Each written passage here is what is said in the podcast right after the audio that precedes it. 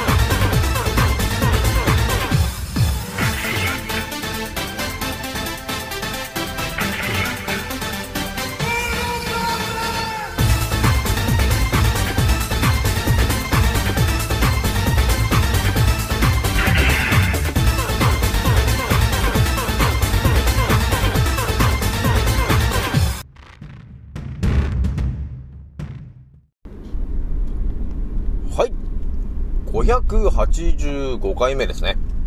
賢者の戦闘プログラム第485弾。始めさせていただきます。創造船オメガ号、宇宙一の名記録マスター、青木丸でございます。今から話すことは、私の個人的見解と、おとぎ話なので、決して信じないでくださいね。はい。ではですね、今回ね、皆さんにちょっとね、圧倒的な話になりそうなんですけど、ちょっとね、お話しするのがですね、えー今ね、一酸化窒素の話を皆さんに結構してると思うんですけど、今回ね、皆さんにお伝えするのが、YouTube で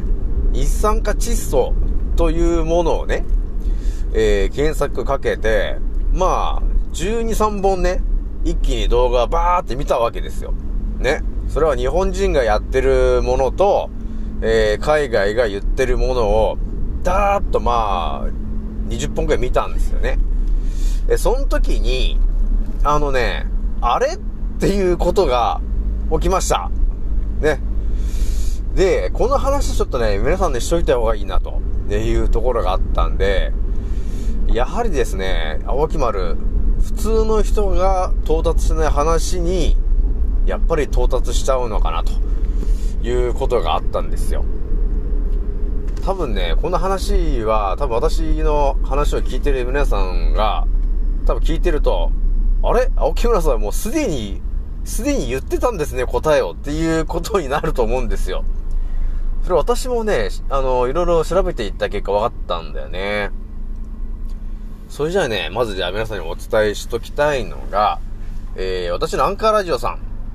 えー本日ね、ちらっと見たときにですね、28,400再生を突破しておりましたと、いうことになっております。皆さん聞いてくれてありがとうという感じなんですよね。でね、やはりね、多分私の今チャンネルガンガン伸びてるのは、やっぱりね、少し前にお伝えしております、えー、乳がんの方とか、えー、がんという病気に対して、圧倒的な、えー対策、そして原因、もうそれを全てお伝えしている、えーのが、やっぱあるのかなというところがあるよね。なんで癌になるんですかと。ね。なんで乳がんになるんですかと。えーそういうところの原因、対策、全てをバンバンバンバンお伝えしておりますのが、この青木丸の、えーチャンネルになってますと。いうことになるんで、やっぱ答えがね、分かってるかどうか、やっぱそれはね、あの、今後の人生にも相当関わる話だよな、と、えいうところがあるよね。やっぱりね、お医者さん、あの、治るお医者さんについていけばいいんですけど、治し方を知らなくて、ただマニュアル通りにっていう、あの、医者が、まあ、ほぼ95%なんですよね、と。その中で、ね、自分の立場を、えー犠牲にして、しん、あの真実をお伝えしてるっていうのは、ねやっぱりね、えー、あんまりいないんですよね、というところがあるわけなんですよね。なので、誰を選ぶかって結構大事ですよね、お医者お医者さんはね。なので、まずは自分で人間の体のカルクリがまずマスターしてるとね、えーあどうすればいいんだっていうところが自分でわかるようになった時に、あ別に医者に頼らなくても別に自分で治せるんじゃないんですかと、っていうところになってもらえると、別に抗がん剤もやる必要ないしなと。ね、抗がん、あの、高額なお金を病院に払う必要もないなと。自然治癒で治るよねと、えー、いうことになるんですよね。それじゃあね、ちょっと一発目の話ちょっとしちゃうんですけど、私がね、最初に皆さんに、この一酸化窒素というものは、こういうもので、ね、こういう感じで、えー、生成されて、こういう風な効果があって、え、結果、ね、癌にすげえ効果があるんだよね、という話をね、してきてると思うんだけども、あのね、YouTube でね、日本人の人たちがね、一酸化窒素について語ってる動画をまあ、ね、まあ、15本とか20本とか見て、で、あと海外の人が言ってるのをね、まあまあ、ざっくり 5, 5本ぐらい見たわけなんですよ。そうした時に、その気づいた話なんだけど、あのね、まずね、私が見たのが、あの、一酸化窒素って YouTube で検索すると、多分ね、一番上に、9年前に出てる、思いっきりテレビってやつの動画が出てくるわけなんですよ。で、それはですね、あの有名なミノモンタさんが出てきてる、ちょうどこの、ね、9年前ぐらいのお昼にやってる番組ですよね。思いっきりテレビってよく12時ぐらいから1時ぐらいの間にやってたテレビやったじゃないですか。結構お年寄りとかね、あの、みんな好きなんですけど、このテレビがやってたんですよ。で、ちょうど内容が、あの、一酸化窒素が出てくる話をやってたんですよね。だから、あの、国立なんか医療センターみたいな、えー、ところの患者さんで、えー、結局その、肺がちょっと悪いみたいなんですよね、その患者さんは。で、肺が悪くなっちゃって、結局、えー、人工呼吸器をつけないといけなくなりましたと。で、このままでは死んでしまいますよ、と、えいう状況の時に、えー、一人の先生がですね、えー、最新の医療について知ってる人がいて、その人があることをすることによって、そのね、えー、肺が弱ってる患者さんが、え、みるみる治っていって、もう人工呼吸器を外して普通に呼吸ができるまで回復しましたと。ね。えー、という、あまり普通の流れでいくと、ね、もう人工呼吸器つけたら大体なくなっちゃうっていうパターンあるんですけども、なんか既得とかね、そういう状況になってた人が、えあることをすることによって、その既得状態から復活して、えー、普通に呼吸することができるようになったんですよね、と、えいう情報が入ってたわけですよ。あ、こういう、ああ、え？ー、と、そんなこともあるの？と、えいう情報があったんですけど、そこを見ていくとね、まあ、あの、あれですよ、ご存知の通りやっぱり出てくるのは、えー、その先生がやったのはね、と。人工呼吸器のところに、一酸化窒素のガスを、えー、少し供給するようにしたんですよね、と。つなげてね。だから酸素と同時に一酸化窒素というものを、えー、まあ少量ずつでもね、えー、肺の中に入れられるようにしたんですよ、と。えー、いうことをした結果、で、既得になって呼吸ができなくなってるぐらいの人が、えー、普通に呼吸をするぐらいまで、え、復活して、回復しちゃったんだよね、と。え、いうことを、9年前の思いっきりテレビがやってたんだよね、というのが YouTube にあったんですよ。まあ、皆さんもね、あの、YouTube で一酸化窒素って調べてみてもらえれば、その私が見てる、ね、えー、思いっきりテレビのやつ見れると思うんですけど、それを見てもらえるとね、えー、最後の方で、ノーベル賞をね、えー、1999年、だから8年だからにね、え、ノーベル賞、ノーベル賞を取ってる人がいるんですよ、と、え、いう話も出てて、それやっぱり一酸化窒素というものがあって、それがとても体にとっていい効果があるものなんですよ、ね、というところで、えー、ノーベル賞を取ってる人がいるんですよね、といや、いうことが書いてあったんですよ。ね。で、書いてあったんだ。ああ、そうなんだと。あれ、ノーベル賞取ってんだ。ああ、一酸化窒素で、と思ったんだけど、で、その、その後でね、後半誰かが、その、一酸化窒素にね、詳しい人が、専門家みたいなのが出てきて、あの、すごい解説してるんですよ。ね。一酸化窒素というものはとてもね、えー、いいものなんですよ、と。その、血流を良くしたりとか、あのね、血管を広げたりとかね、えーとてもいいことがばっかりなんですよと。えーあとはあのえー地方症とかね、えそういうものでもいいし、え脳の方にもいい効果がありますと。で、最後に、えー要するに癌とかね、そういう発がんすると、えーそういうものにも、この一酸化窒素というものは、えーとても、えいい効果を与えられるものなんですよね、というものなんで、一酸化窒素と呼ばれているものは、とてもいいものなんですよ、と。なので、えーノーベル医学賞というものを取っているんですよ、と、えいう話をね、してたんですよ。ね。で、私が、この、ね、思いっきりテレビとか見て、あ、そうなんですかと。ああ、え、ノーベル賞？あれ？あれおかしいなと。青木丸的な感じで言ったら、真実はノーベル賞取らないと思ったんだけどな。なんでなんだろうなーって。おかしいな。なんでなのかなーって思ってたんだけど、こっからですね、私がいろんな YouTube のやつを、もう当たり前のように見てた時に、ちょっと気づいちゃったんだよね。これ何に気づいたかというとですね、あのー日本人の人が、この一酸化窒素の話で、いろんな人がいろんな、まあ、いろんな職業の人がね、一酸化窒素について語ってるんですよ。で、語ってる内容は、まあ、ほぼね、99%同じことを言ってるんですけど、ちょっとね、気づいちゃったんだよね。で、これで、また日本人のバーッと見て、で、海外の人のやつを見たわけよ。アメリカ人とかね、ヨーロッパの人も、一酸化窒素の話してるんで、見たらね、ああ、海外の人、あ、一酸化窒素の話だね、と。あ、そうなんだ、うん、あれ？なんか違うこと言ってんな、っていうことがあったんですよ。まあ違うことっていうか、もう私が、もうこれは数日前に皆さんにお伝えしてる話なんだけど、なぜかね、日本人が言ってる一酸化窒素の動画を見ても、私が言ってるそのキーワードが一切出てこないんですよ。なんかね、切り取られてるんじゃないかっていうぐらいに、誰も言わないんですよ、日本人の人が。あれ？なんで言わないのかなって。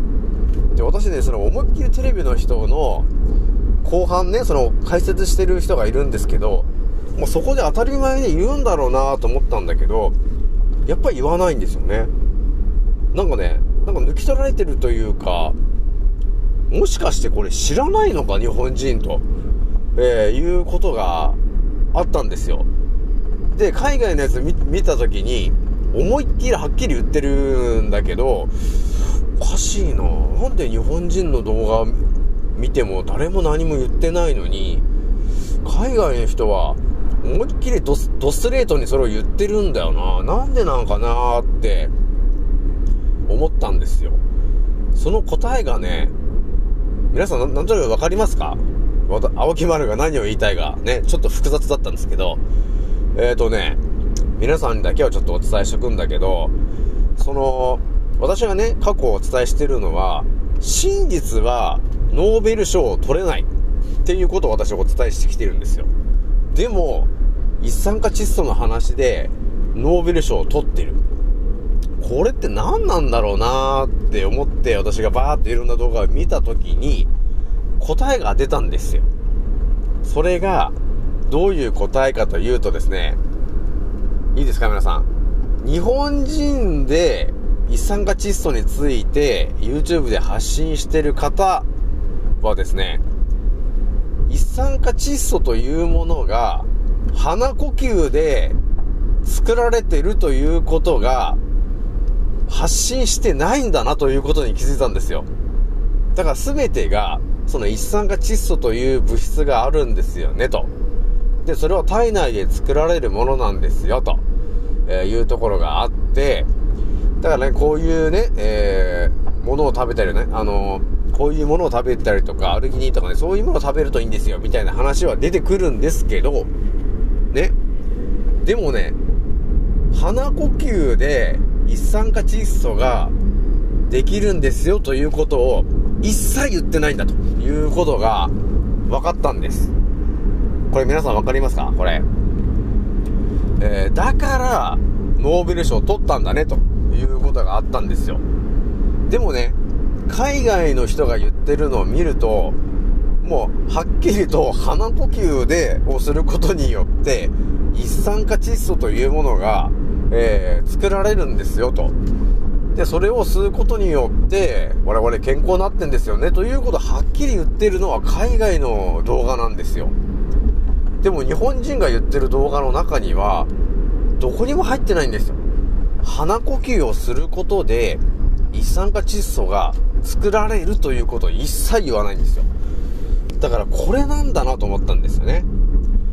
だからノーベル賞を取ってると、ね、いう話で、あ、ね、一酸化窒素というものがとってもいいものなんだということで、さらに体のどこかで作られてる。ね、体の、体の中で作られてる。それはね、っていう形のノーベル賞を取ってますと。なので、ね、一酸化窒素にを欲しがる人は、運動をしたりとか、えーその一酸化窒素が増えるであろう食べ物、ね、スイカの種とかって、ね、その、シトルリンとかね、アルギニンとかそういうものが入ってる食べ物を食べて、ね、ということをやるようにっていう感じのことはみんな言ってんですよ。でもね、鼻呼吸をすることによって、酸素から、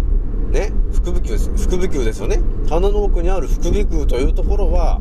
我々が鼻呼吸をして、その腹部球というところで、一酸化窒素に変換するための場所なんだよね、ということがあるんですけど、そこを一切言ってなかったんですよね、と。それが、本当の真実だったんだね、というところがね、あのー今回見えちゃったんですよ。なのでちょっと皆さんにちょっと圧倒的に言っときたかったんだけど、だからノーベル賞取ってんだっていうことが分かったんですよ。ね。だからノーベル賞を取っているその記事の中で、鼻呼吸をすることによって一酸化窒素が作られるんだっていうことが載ってませんと。むしろ載せられなかったんでしょっていうことなんですよ。むしろあれだよね。一酸化窒素というものが鼻呼吸をすることによって作られるということが多分ね、その世界でじわじわ広がっていったということがあったんだけど、それを見事に、えー書き消したいと考えた人たちはですね、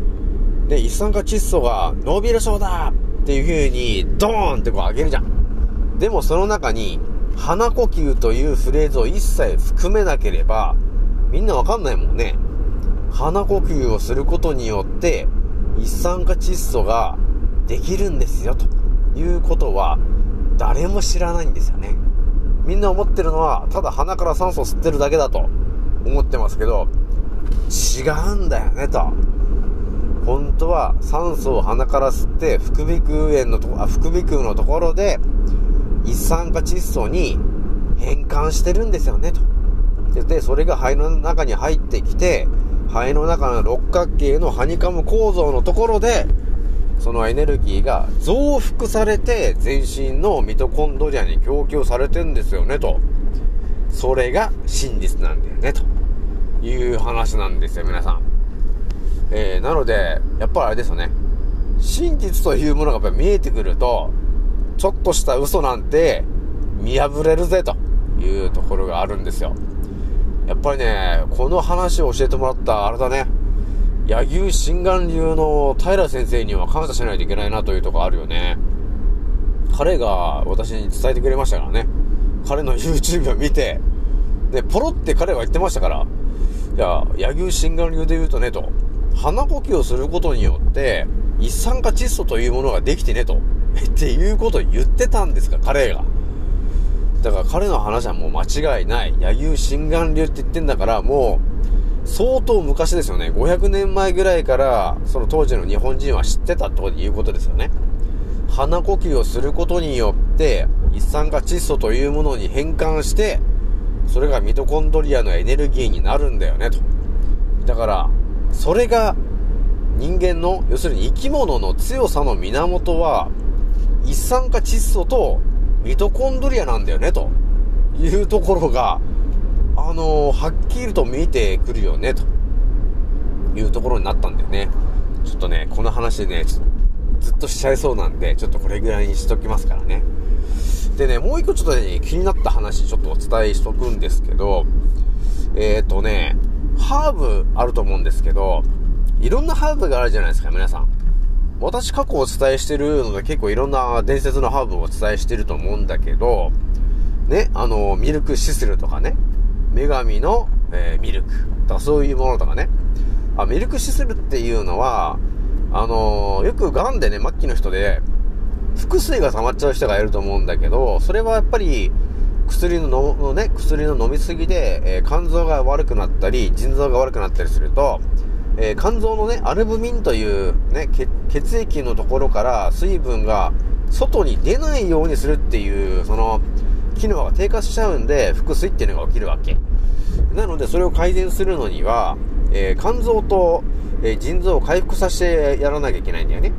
だからそのために皆さんにお伝えしてたのが、えミルクシスルっていうハーブがあるんですよね、と。で、それを朝の空腹時の時に飲んでもらえると、えーじわじわと、えー肝臓と腎臓が、の機能が蘇生していくからね、と。なので、それを空腹の時にやってね、と。だから朝が一番いいよっていう話をしてきてるんですけど、えー今回お伝えしておきたいのがですね、えー一酸化窒素と、えいう話が頭に今入ってきてて、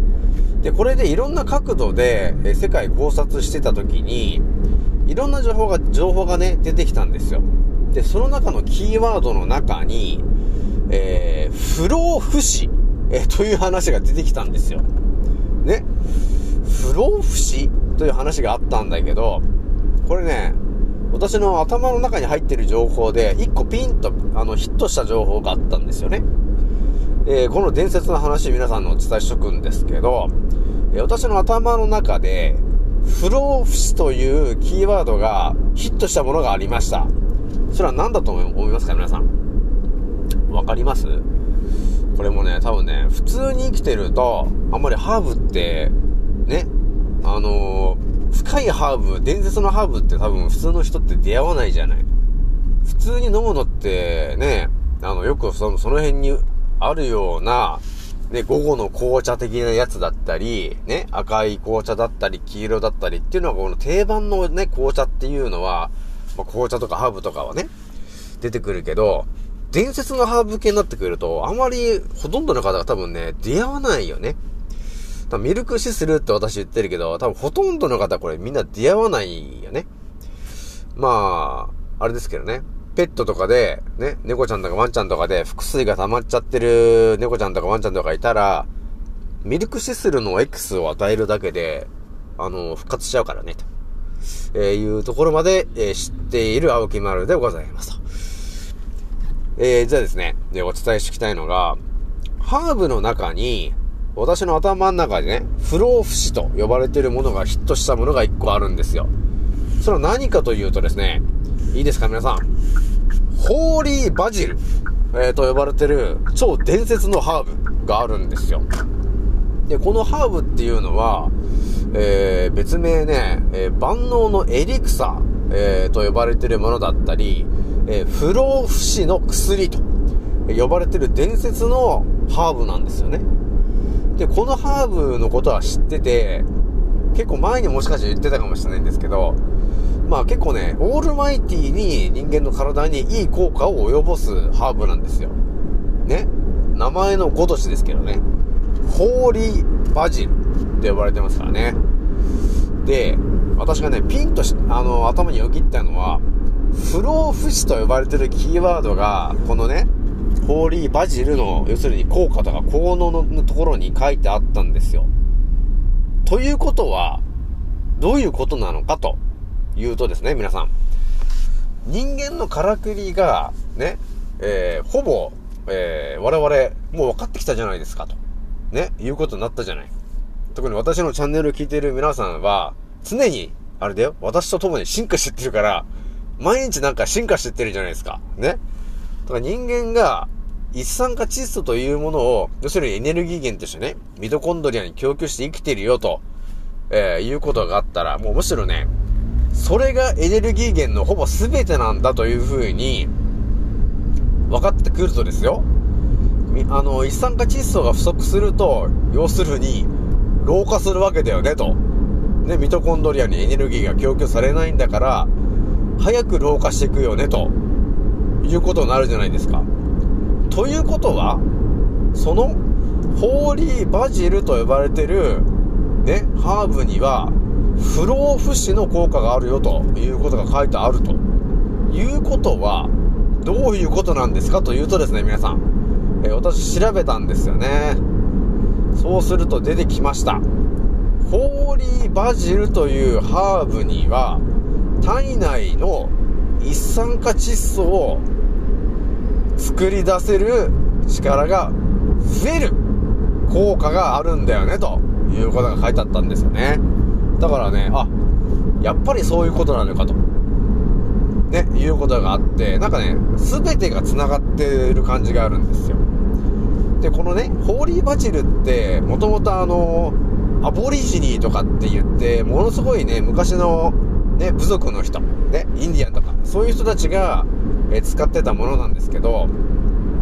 それぐらい大昔からね、えー使われてたのかなと、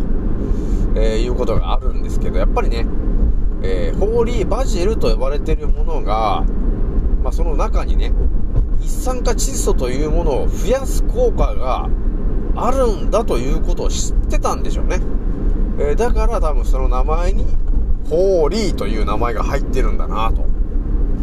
いうのがね、ちょっと見えたんだよね。なのでやっぱり、不老不死イコール一酸化窒素。だから、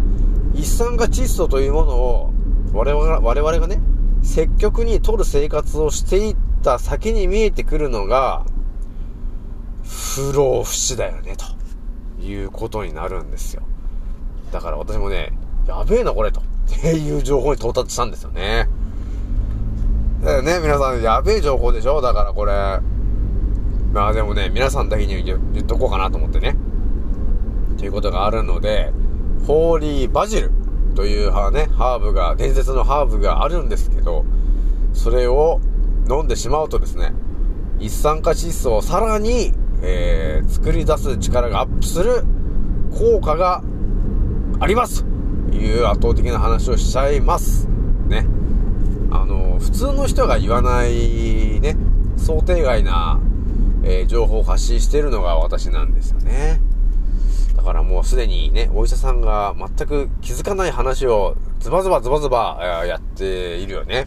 そしてもうむしろもう本人に出てくるレベルじゃない話まで、えしてきているという話も言ってるし、ね。えギリシャ時代から要するに一酸化窒素という話はもうほぼ皆さん分かってて、えーヒポクラテスさんが使ってたんですよねと。それが赤ビーツ使ってましたよねと。だから一酸化窒素というものがどういうものかっていうのがやっぱりもう今から2000年前からもう分かってた話なんだよねと。それをなぜ今2022年誰も分かんねえのと。ね、いう話ですよね。というところがあったんですよ、皆さんね。ひとまずね、今回ちょっとこれぐらいにしておきます。次の音声でまたお会いしましょう。またねー。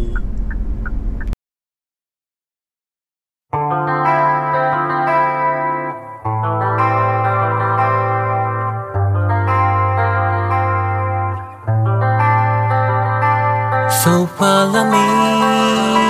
いつも鏡の中に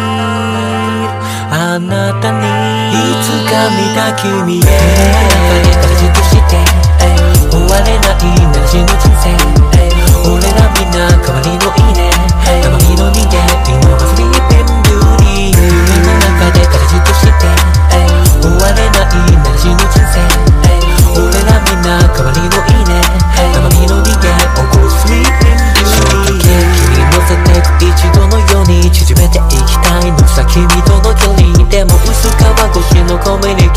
では声も聞き取れないコンビニで